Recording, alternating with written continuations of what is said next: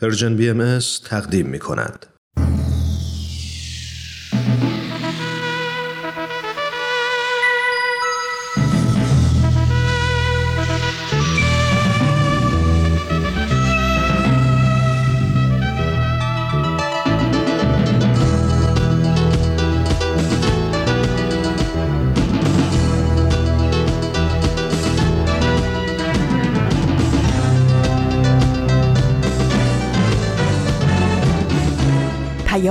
دوست. برنامه ای برای تفاهم و پیوند دلها.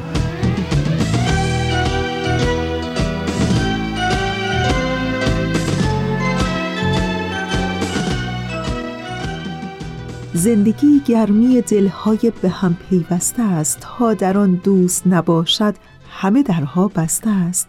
در زمیرت اگر این گل ندمیده است هنوز عطر جان پرور عشق گر به صحرای نهادت نوزیده است هنوز دانه ها را باید از نو کاشت آب و خورشید و نسیمش را از مایه جان خرج می باید کرد رنج می باید برد دوست می باید داشت.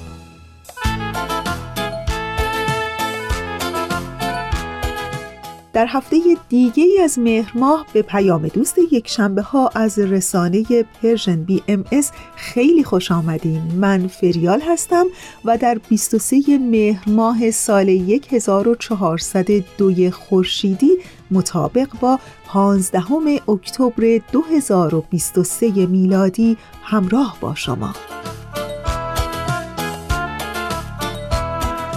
و بخش های پیام دوست یک شنبه های این هفته هم همچنان شامل دو بخش خواهد بود. در بخش اول شما شنونده قسمت دوم از برنامه جدیدی هستین با عنوان صدای ستیز که هفته گذشته بخش اول اون رو شنیدید. و در ادامه برنامه رادیویی امروز با من همراه بشین در بخش پیشخان. امیدوارم که از شنیدن بخش های برنامه امروز لذت ببرین و دوست داشته باشین.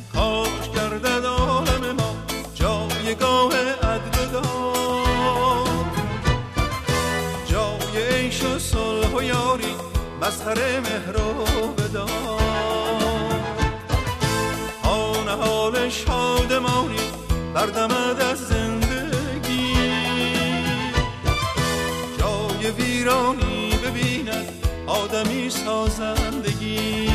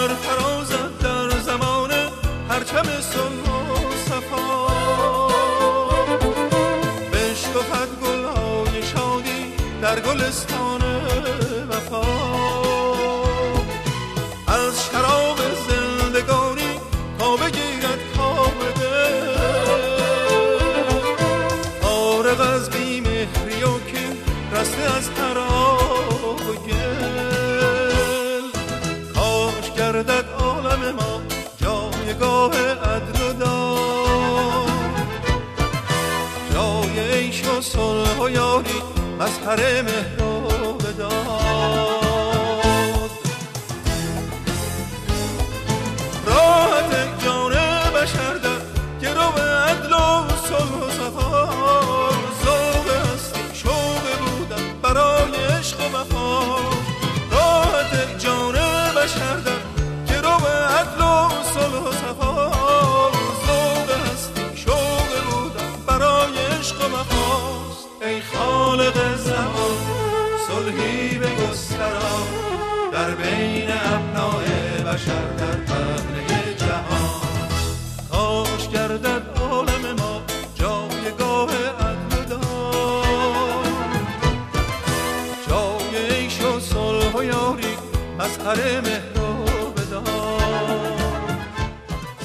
برنامه جدید صدای ستیز هفته گذشته قسمت اول از این برنامه نمایشی رو شنیدید که امیدوارم از شنیدن اون لذت برده باشین و در ابتدای برنامه رادیویی امروز ازتون دعوت می‌کنم که شنونده قسمت دوم از این برنامه جدید باشین این داستان بر اساس مدارک ثبت شده در وبسایت خانه اسناد بهایی ستیزی در ایران نوشته شده.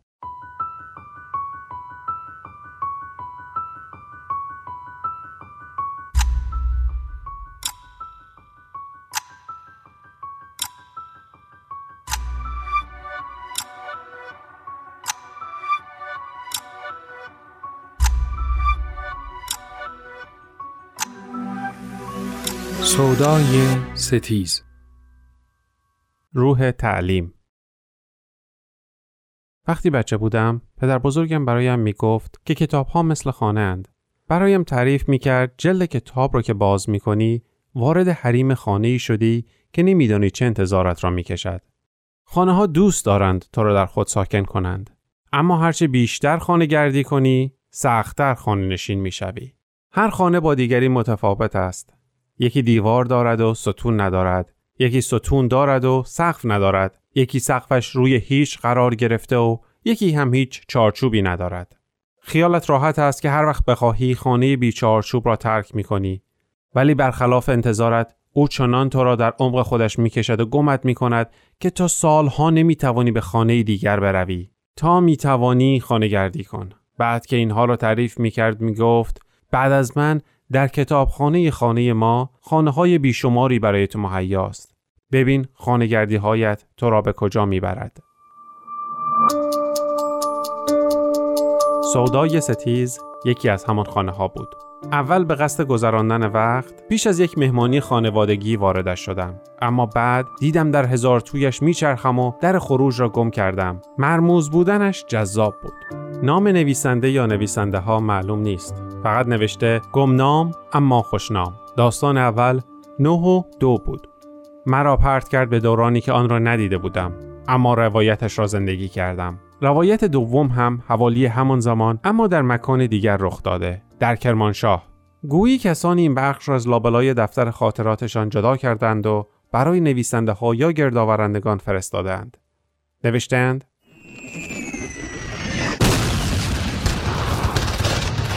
مدتی بود که به خاطر کار همسرم باید در کرمانشاه و شهرهای اطرافش زندگی می کردیم. جنگ آغاز شده بود و به خاطر حساسیت کار همسرم ما باید در کرمانشاه میماندیم و حتی گهگداری مکان زندگیمان را تغییر می‌دادیم. هنوز دو ماه به زمان تولد فرزندم مانده بود. اما آن روز فهمیدم که دیگر قرار نیست صبر کنم. همسرم در خانه نبود. با صدای فریادم همسایه ها که همیشه آماده کمک به یک زن غریبه بودند وارد خانه شدند. درد زیادی می کشیدم. از همان جلوی در بیمارستان آریا وقتی کارکنان همراهانم را دیدند که با عجله مرا از ماشین پیاده می کنند ویلچر را آماده کردند و به سرعت مرا به سمت اتاقم بردند. کلافه شده بودم. نمی‌دانستم دقیقا باید چه حسی داشته باشم. عصبانی باشم به خاطر دردهایی که هرچه میگذشت فاصله هایشان کمتر می‌شد یا خوشحال به خاطر فرزندی که اعلام کرده بود می‌خواهد زودتر از موعد دنیا را ببیند.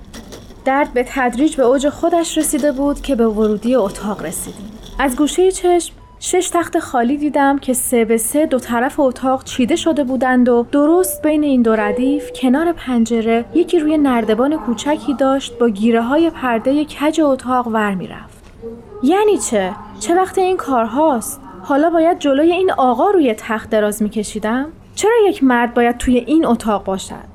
همین فکرها درد و عصبانیتم رو بیشتر کرد و باعث شد آه کوچکی بکشم. اه چرا باید جلوی یک مرد غریب ناله می کردم؟ چرا باید صدای مرا می شنید؟ چرا اینجاست؟ صدای نالم رو که شنید ناگهان تکانی خورد و برگشت.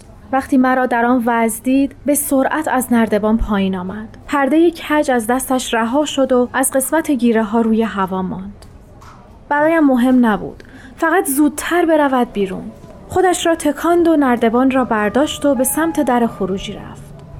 روبروی من ایستاد. خنده ای کرد و گفت مبارک باشه. آمد حرفش را ادامه بدهد که ندیدهش گرفتم و رو به پرستار گفتم دکتر نمیاد؟ مرد خدماتی چیزی نگفت و با نردبان از اتاق بیرون رفت. پرستار کمکم کرد که روی تخت دراز بکشم و گفت الان میاد. آروم باش و سعی کن دم و بازدمت مرتب باشه. درد همه وجودم را گرفته بود. روی تخت دراز کشیده بودم و بیدلهوره ناله می کردم همسرم سراسیمه وارد اتاق شد. گفت بچه ها به من خبر دادن و من خودم رو رسوندم. چطوری؟ جوابش ناله های من بود. رو به پرستار کرد و گفت دکتر هست؟ پرستار گفت بله بله. صبر کنید ببینم کجا رفتن. تا دم در که رفت مرد خدماتی دوباره وارد اتاق شد. پرستار راه را برایش باز کرد. با اینکه به تدریج درد آرام می‌شد اما عصبانیت هم چند برابر شده بود. با چشم و ابرو به همسرم فهماندم که چرا در این حال و روزم مردی غریبه باید در اتاق باشد. مدام با خودم می‌گفتم مگر یک پرده کج چقدر اهمیت دارد که باید حالا همین الان درست شود؟ آرام به زبان آمدم و گفتم بیمارستان قحط بود جای بهتری سراغ نداشتی؟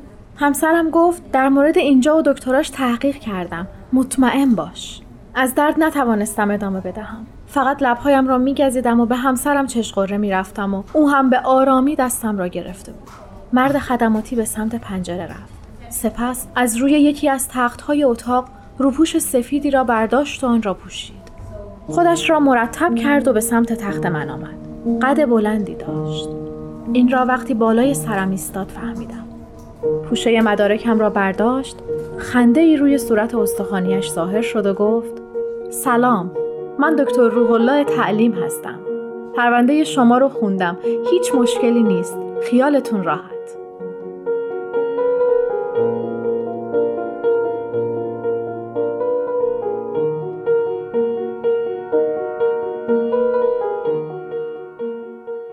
خونریزی ناگهانی داشتم. وقتی وارد بیمارستان آریا شدیم خواهرم که پرستار آنجاست از قبل دکتر تعلیم را خبر کرده بود. دکتر هم با ویزیتی کوتاه مرا به سرعت به اتاق عمل فرستاد. بعدها خواهرم تعریف کرد که ممکن بود فرزندم را از دست بدهم زیرا جفت به شکلی ناگهانی جدا شده بود. بعد از سزارین وقتی به بخش منتقلم کردند به اتاقی وارد شدم که فقط یک نفر دیگر در آنجا بود. حوصله صحبت کردن نداشتم. خودم را به خواب زده بودم. ولی نوری که از بالای پرده کج شده به چشمم می‌زد نمیگذاشت واقعا بخوابم. روزهای عجیب و سختی بود. آن همه تلاش من و همسرم برای تولد فرزندمان داشت برباد می‌رفت. نگران بودم اگر اتفاقی بیفتد خانواده شوهرم آن را از چشم من ببینند همه این دلشوراها را در خودم نگه داشته بودم و گاهی که پنهان کردنشان غیر ممکن بود اش هویدایشان می‌کرد. از میان آن همه سختی لبخند دکتر از یادم نمی رود. هرچه می‌شد با تبسمی بر لب می‌گفت مشکلی نیست خیالتون راحت. خیالم کمی راحت بود. خواهرم خیلی از دکتر تعلیم تعریف می‌کرد و معتقد بود در کل کرمانشاه به علم و اخلاقش احترام می‌گذارند. اما من چیزهای دیگری هم شنیده بودم. برای همین هر دفعه دکتر را می‌دیدم با تعجب نگاهش می‌کردم. فکر کنم خانمی که روی تخت کناری من بستری بود متوجه نگاهم شده بود. وقتی از خواهرم در مورد سابقه دار بودن دکتر تعلیم پرسیدم قیافش کمی در هم شد. گفت کی اینا رو برات گفته؟ گفتم حرف میپیچه. چی کار کرده که با وسیقه 60 هزار تومنی آزادش کردن؟ گفت حدود دو سال پیش از طرف بنیاد مستضعفان کرمانشاه یکی به اسم پاک نژاد بعد از بارها تماس تلفنی با چندین پاسدار رفتن توی مطبش رو دستگیرش کردن. اون موقع بین همکارا خیلی این خبر پیچید. تعدادیمون جمع شدیم و وساطت کردیم و اووردیمش بیرون. گفتم جرمش چی بوده؟ گفت گویا به خاطر باهایی بودن دستگیر شده. حالا وسط جنگ بهایی بودن آدم ها اینقدر مهمه. اونم یه دکتر که می‌تونه کمک حال همه باشه. تا آن زمان نمی‌دانستم دکتر تعلیم بهایی است. در طی روزها و به تدریج به واسطه خواهرم با پرستارهای دیگر هم دوست شده بودم و روایت های بیشتری از دکتر تعلیم میشنیدم. یکیشان می‌گفت دکتر همیشه سر وقت میومد بیمارستان و سر وقتم توی مطبش حاضر بود. نظم عجیبی داشت. ما همیشه صحبت می‌کردیم که ممکنه چه اتفاقی بیفته تا دکتر نیاد بیمارستان. هر کی حدسی می‌زد. یه روز خبردار شدیم پای دکتر شکسته. همه گفتیم خب همینه. بالاخره دکتر چند روزی توی خونه استراحت می‌کنه. فرداش دیدیم با ویلچر رو پای گچ گرفته از در بیمارستان وارد شد. به سختی چرخهای ویلچر رو کنترل می‌کرد. به همه ما سلامی کرد و رفت سمت دفترش. یادم یکی از بچه های خدمات دوید و دکتر رو تا توی دفترش برد. بعدش فهمیدیم خودش به مسئولان بیمارستان گفته هر زمان کاری بود که از دست دکتر برمیومد باهاش تماس بگیرن تا خودش رو برسونه.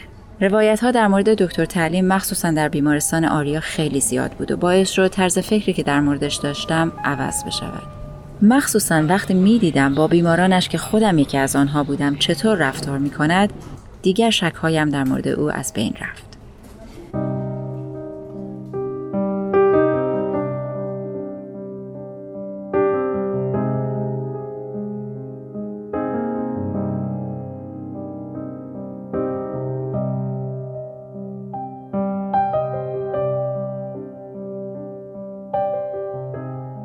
روح الله در تهران به دنیا آمد.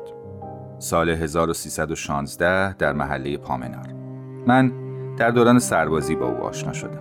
تخصصش را در رشته زنان و زایمان گرفته بود و به عنوان سپاهی بهداشت در خرم آباد خدمت می‌کرد. اگر همان وقت به من می‌گفتند که آینده برای او چه می‌خواهد امکان نداشت باور کنم. بعد از دوران خدمت من به شهرم کرمانشاه برگشتم و او هم به تهران.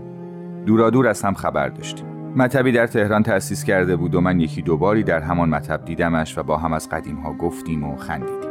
اما گویا راضی نبود.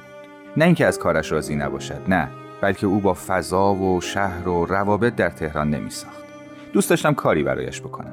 با کمی تحقیق در کرمانشاه فهمیدم که این شهر نیازمند پزشک است و در آن میان حضور متخصص زنان بیش از همه ضروری است. بعید می‌دانستم قبول کند اما با او تماس گرفتم. خیلی زود قبول کرد. خوشحال بودم که چنین کسی با این تخصص و دانش قبول کرده تهران را رها کند و به شهری غریب بیاید.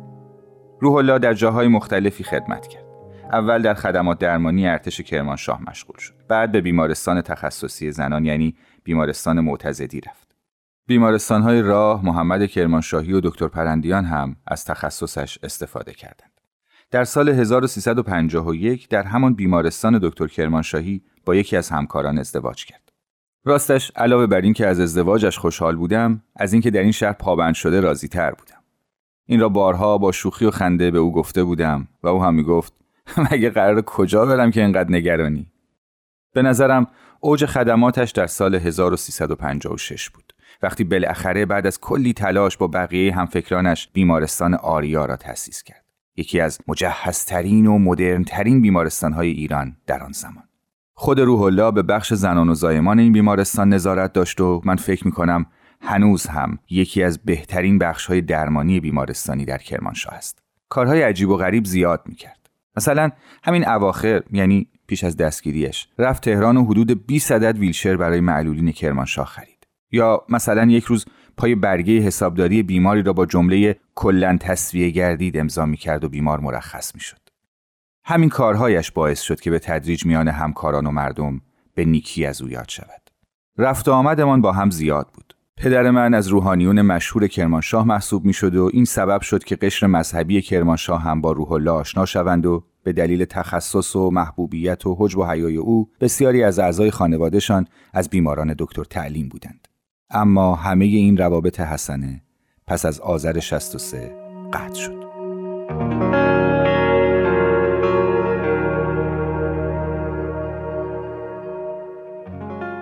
نمی‌دانم دقیقا چه اتفاقی برایش افتاد. من و او هیچ وقت در مورد اعتقادات هم صحبت نمی کردیم بیشتر بحثمان درباره مطالب پزشکی و مشکلات بیماران و بیمارستان بود. یک روز گفتن پاک نژاد نامی رفته و بازداشتش کرده که با تلاش همه من موقتا آزاد شد. بعد از آزادیش ازش خواستم که کشور را ترک کند. حتی برای مدتی کوتاه. آشنایی داشتم که می توانست او و خانوادهاش را از مرز رد کند زیرا در آن زمان به بهایان اجازه خروج نمی‌دادند. اما او قبول نکرد و گفت مجرم فرار می‌کنه.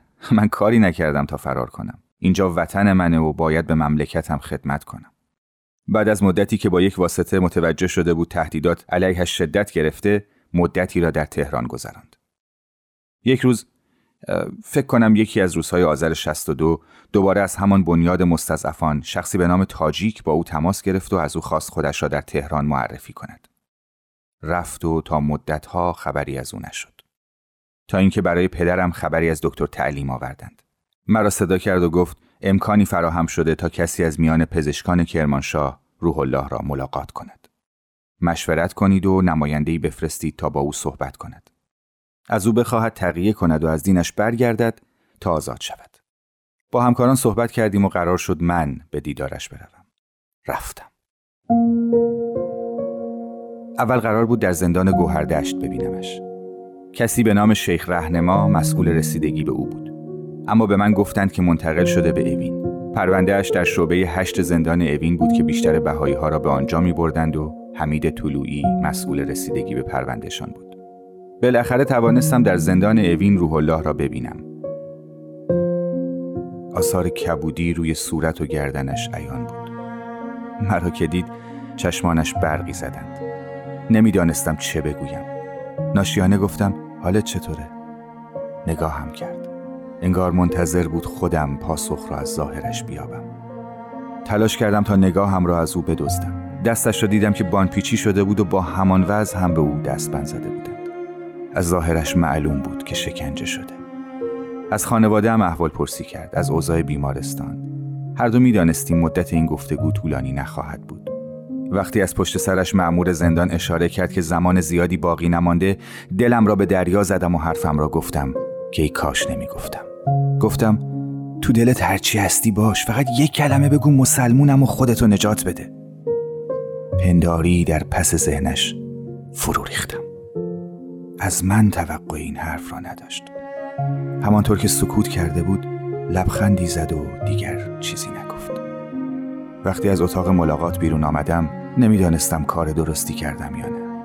من می‌خواستم نجاتش دهم و به من گفته بودن راه نجاتش همین است. اما سکوت روح الله آن لبخندش چیز دیگری می‌گفت.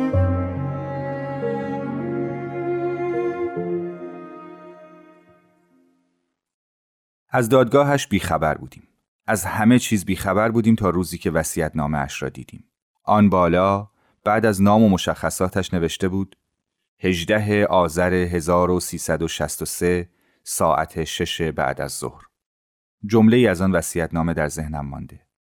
نوشته تا دقایقی چند برای همیشه با شماها خداحافظی می کنم و از همه شماها طلب آمرزش و عذرخواهی دارم. یعنی روح الله آن همه خاطره و خدمت در پس این چند کلمه و جمله پنهان شد و رفت. در میان همکاران قوقایی به راه افتاد. اما این بار به همه من گفتند سکوت کنید. پس از این واقعه هیچ کس حتی در همان بیمارستان آریا آشکارا حرفی نمی‌زد. اما همهمان در دل عزادار بودیم. هنوز هم هستیم. نمی‌دانستیم در چه دادگاهی محکوم شده. وکیل داشته کجا از بینش بردند؟ اصلا کجا دفن شده؟ هیچ چیز نمی‌دانستیم. هیچ کداممان. چطور می شود کسی را برد و شکنجه کرد و کشت و پیکرش را هم پس نداد و همه را به زور ساکت کرد؟ این داغها کی آرام می شوند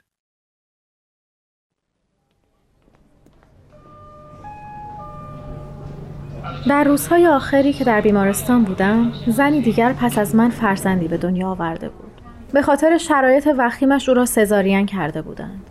هر وقت دکتر تعلیم بالای سرش می آمد هم اتاقی من با بحت و حیرت نگاهش می کرد و من با خودم می گفتم لابد او هم دکتر را بالای نردبان دیده. در میان یکی از رفت آمدهای پرستاران وقتی هر دومان تنها بودیم بی هوا بهش گفتم این دفعه داشته لوله شیر آب و درست می کرده یا چرخهای تخت تو؟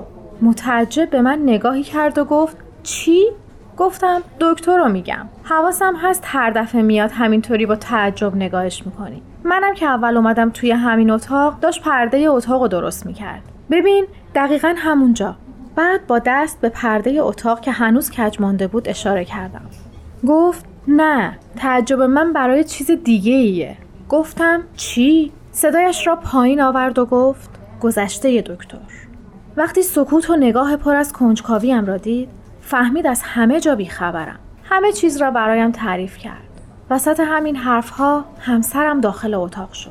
به خاطر شغل و مقامی که داشت گهگداری پرستاران به او اجازه می‌دادند تا خارج از ساعتهای ملاقات بیاید و من را ببیند و برود. اما این بار نمی‌رفت. به او گفتم دیرت نشد؟ گفت منتظر دکترم. باید باهاش صحبت کنم. گفتم چی شده؟ آرام در گوشم گفت دکتر باید چیزی رو بدونه. به نفش مدتی توی چشم نباشه. لیستی از کل بهاییای کرمانشاه تهیه کردن تا دستگیرشون کنن و بالای همه اسما اسم دکتره. فقط سکوت کردم مدتی منتظر بودیم تا اینکه دکتر با یکی از پرستارها وارد اتاق شد. با همان لبخند همیشگی. تا آمد طرف ما همسرم او را به گوشه اتاق کشید و مدتی کوتاه با او صحبت کرد. چهره دکتر کمی درهم شد. همسرم با او دست داد و از اتاق بیرون رفت. دکتر کمی ایستاد و فکر کرد. آرام به سمت ما آمد و میان تخت های من و هم اتاقی هم ایستاد. کمی پرونده های ما را ورق زد و گفت خب خدا رو شکر که هر دوی شما مشکلی ندارید و می‌تونید مرخص بشید. فکر می‌کنم دیگه وقت رفتنه. برگشت که از اتاق خارج شود. اما پرده کج روی پنجره چشمش را گرفت. آرام زمزمه کرد. واقعا وقت رفتنه؟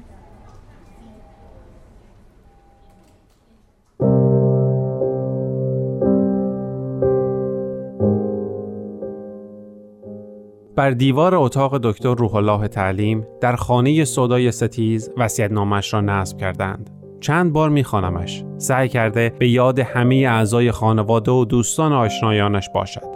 در چه حالی بود وقتی این کلمه ها را می نوشت در فکرش چه می گذشت آنکه رفته و به او گفته بنشین و وصیت نامت را بنویس که تا چند دقیقه دیگر ادامت می کنیم چه حسی داشته؟ الان در چه حال است؟ تصویر چهره دکتر تعلیم از ذهنش پاک شده یا در تمام این سالها به همان لحظه فکر می کند کاش باشد و او هم خاطرات دکتر تعلیم را به این اتاق اضافه کند. اگر آموزش طلبیدن دکتر روح الله تعلیم برای دوستش ماندگار است برای من آخرین جملهش به یاد ماندنی تر است. نوشته از شما دخترانم تقاضای محبت به مادرتان که بیش از هر کس او را دوست دارم می نمایم.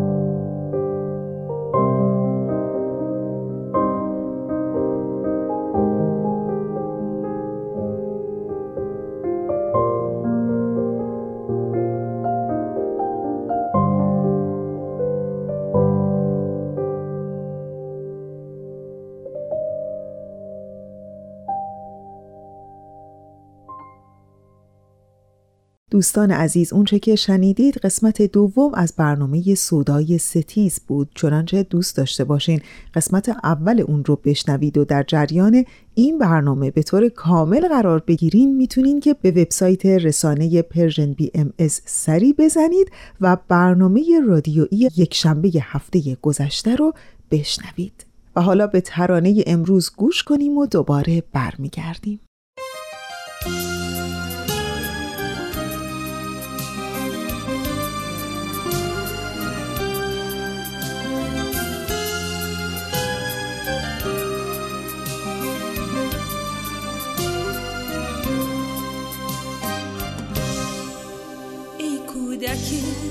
فریب زیبا وی میوه زندگانی من. آینه روشن از رویت از کودکی و جوانی من. من عمر عزیز رفته را در روی تو می‌کنم تماشا. بینم ز دریچه های چشمت سعادتی رو. چشمت با ستاره درشت است. چون اختر وقت تو درخشان. بوی نفس معطر تو. آرام دل است و راحت جان.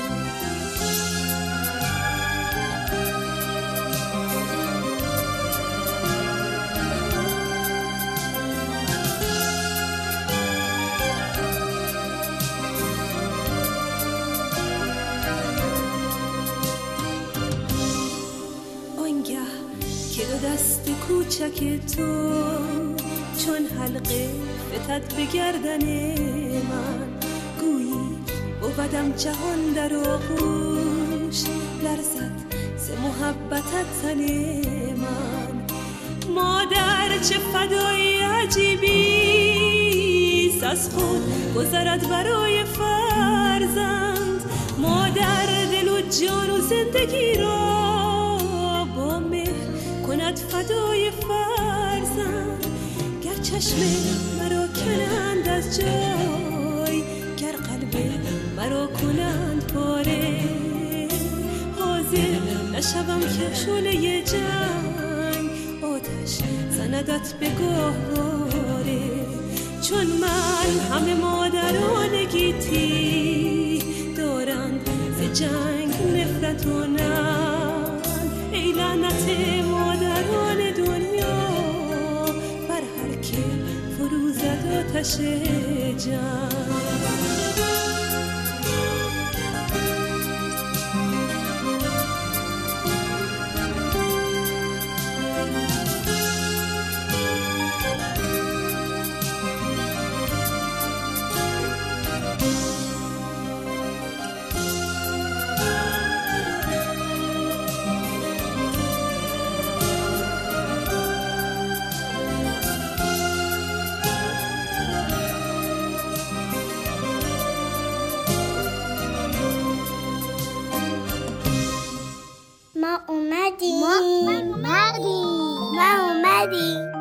بچه ها ما اومدیم.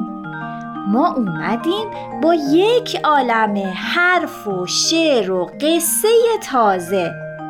ما اومدیم رو پنجشنبه ها از کانال دردانه. می‌تونید بشنوید. و بخش پیشخان این هفته با من همراه بمونید.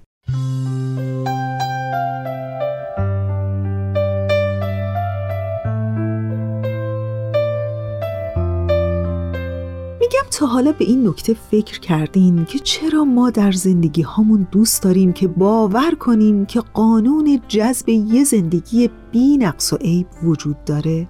و شاید براتون جالب باشه بگم که این مبحثیه که در روانشناسی بالینی بارها مورد بررسی قرار گرفته و حال در این میان پریسا زمانیان روانشناس بالینی این قانون جذب رو خیلی به ظرافت بیان می‌کنه او در صفحه اینستاگرامش در این باره هشدار میده که قبل از اینکه به چیزی باور داشته باشی خوب در موردش آگاه شو چون ذهن خیلی راحت می‌تونه فریبت بده.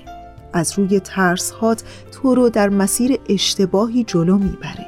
قانون جذب به تو فرار کردن از تجربه زندگی رو یاد میده چون تو میترسی که با این واقعیت روبرو بشی که دنیا تحت کنترل افکارت نیست.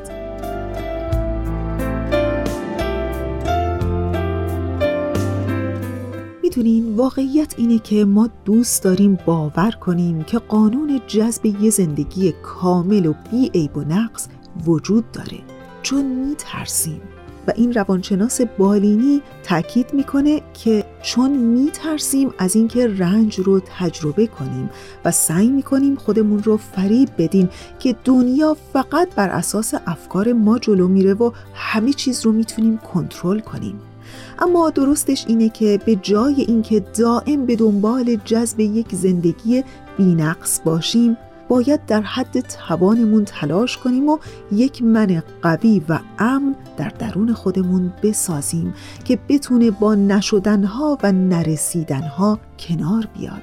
به جای اینکه بخوایم با انرژی مثبت تمام احساسات و افکار منفیمون رو انکار و سرکوب کنیم.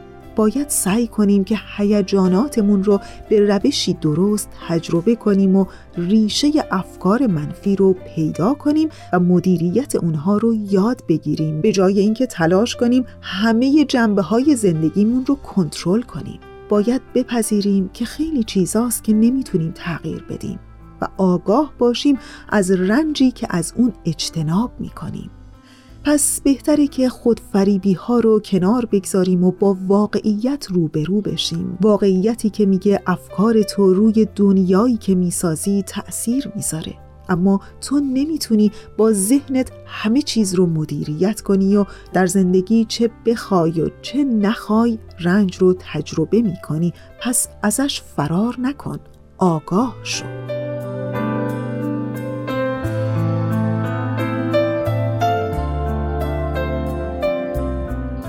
در روانشناسی بالینی تاکید می‌کنند که کنترل ذهن در زندگی خیلی مهمه.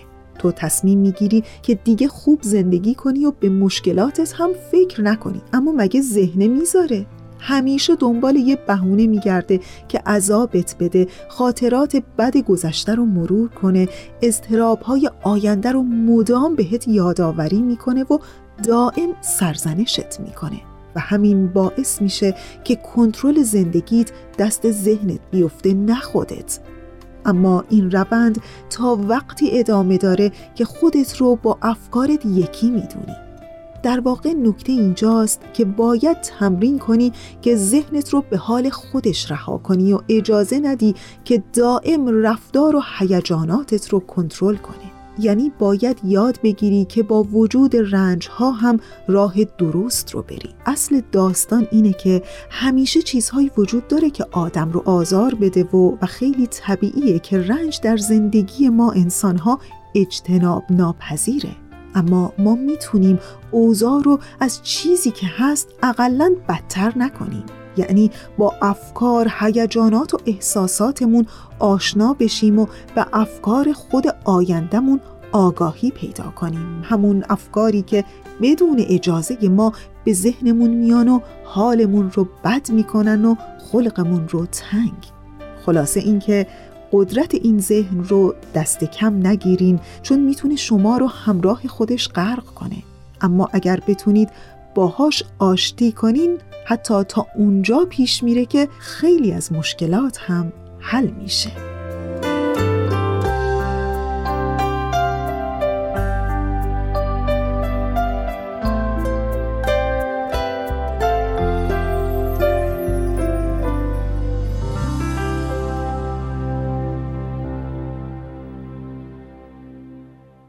دوستان عزیز ما اونچه که شنیدید در باب تأثیر ذهن در زندگی کنترل افکار و هیجانات و احساسات و پذیرفتن اینکه رنج در زندگی اجتناب ناپذیره و چقدر مهمه که کنترل ذهنمون رو در دست بگیریم و با وجود همه رنج ها و مشکلات زندگی قدم هامون رو در این جاده پرپیچ و خم زندگی درست برداریم.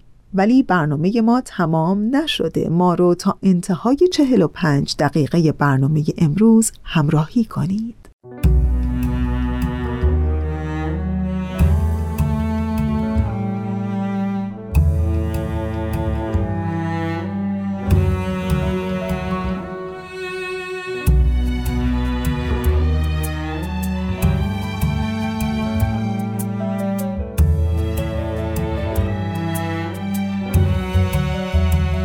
بیا تا پا بذاریم تو راه فرداهای خوب.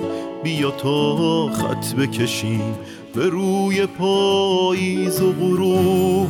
بیا تا رها باشیم رها مثل باد بادکا بیا تا پاره کنیم بند همه مترسکا تا به کی؟ سراب فردا وحشت روز مبادا تا به کی تکرار دیروز فکری کن به حال امروز تا به کی اما و شاید ترس باید و نباید تا به کی معیوس و دل سرد تو بگو هم نسل و هم درد بیا تو عوض کنیم مسیر تاریخ بیا تو روشن کنیم این راه تاریکو. بیا تو عوض کنیم مسیر تاریخو بیا تو روشن کنیم این راه تاریکو.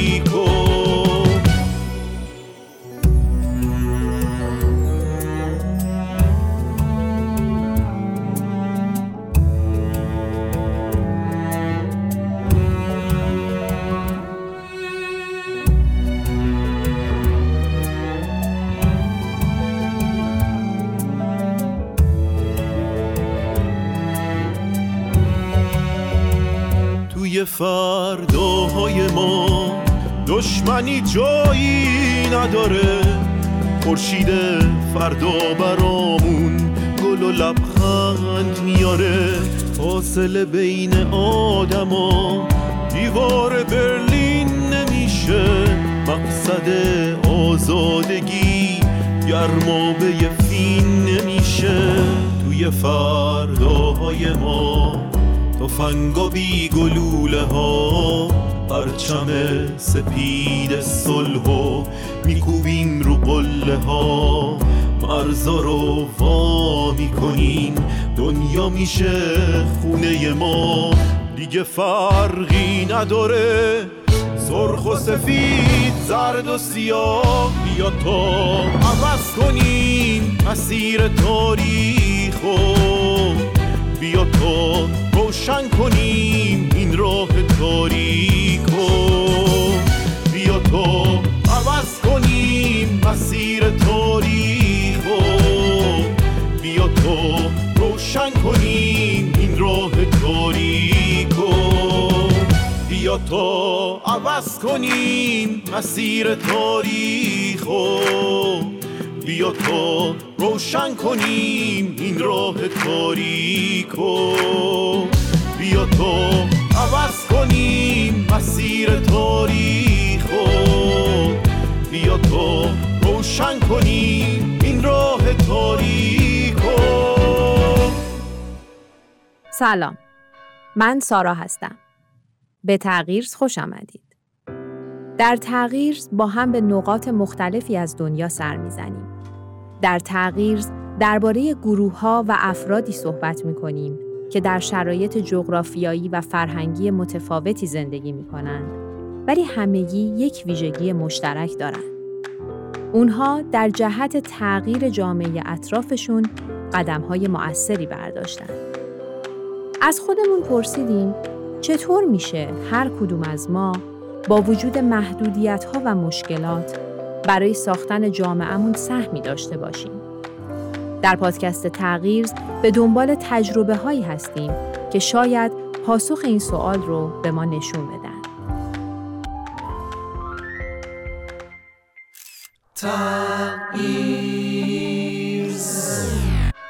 پادکست تغییر هر چهارشنبه از تمامی پلتفرم های پرشین بی ام دیشب آخرای شب بود. داشتم گشتی می زدم در شبکه اجتماعی اینستاگرام که خیلی اتفاقی یک نوشته ای رو از نویسنده و کارگردان فرانسوی با نام رومن گاری به چشمم خورد. برام خیلی جالب بود. گفتم با شما هم در میون بگذارم.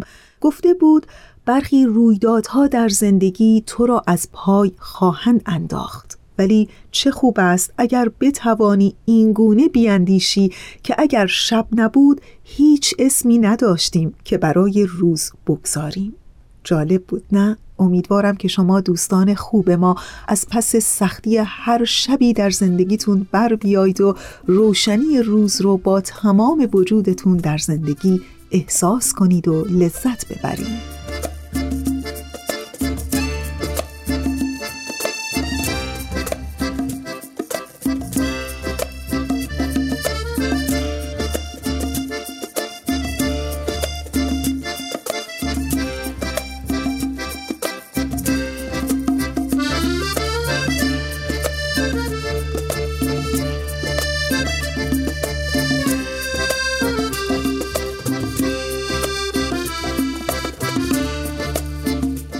خب دیگه به انتهای برنامه امروز رسیدیم و زمان زمان خداحافظی است. همینجا از بهنام همکار عزیزم تشکر می کنم برای تنظیم این برنامه و یادتون باشه که آرزوی همگی ما برای همه شما همیشه این هست که امیدواریم در زندگی هاتون کلبه دلتون همیشه گرم باشه چراغ امیدتون روشن و وجودتون سبز و سلامت.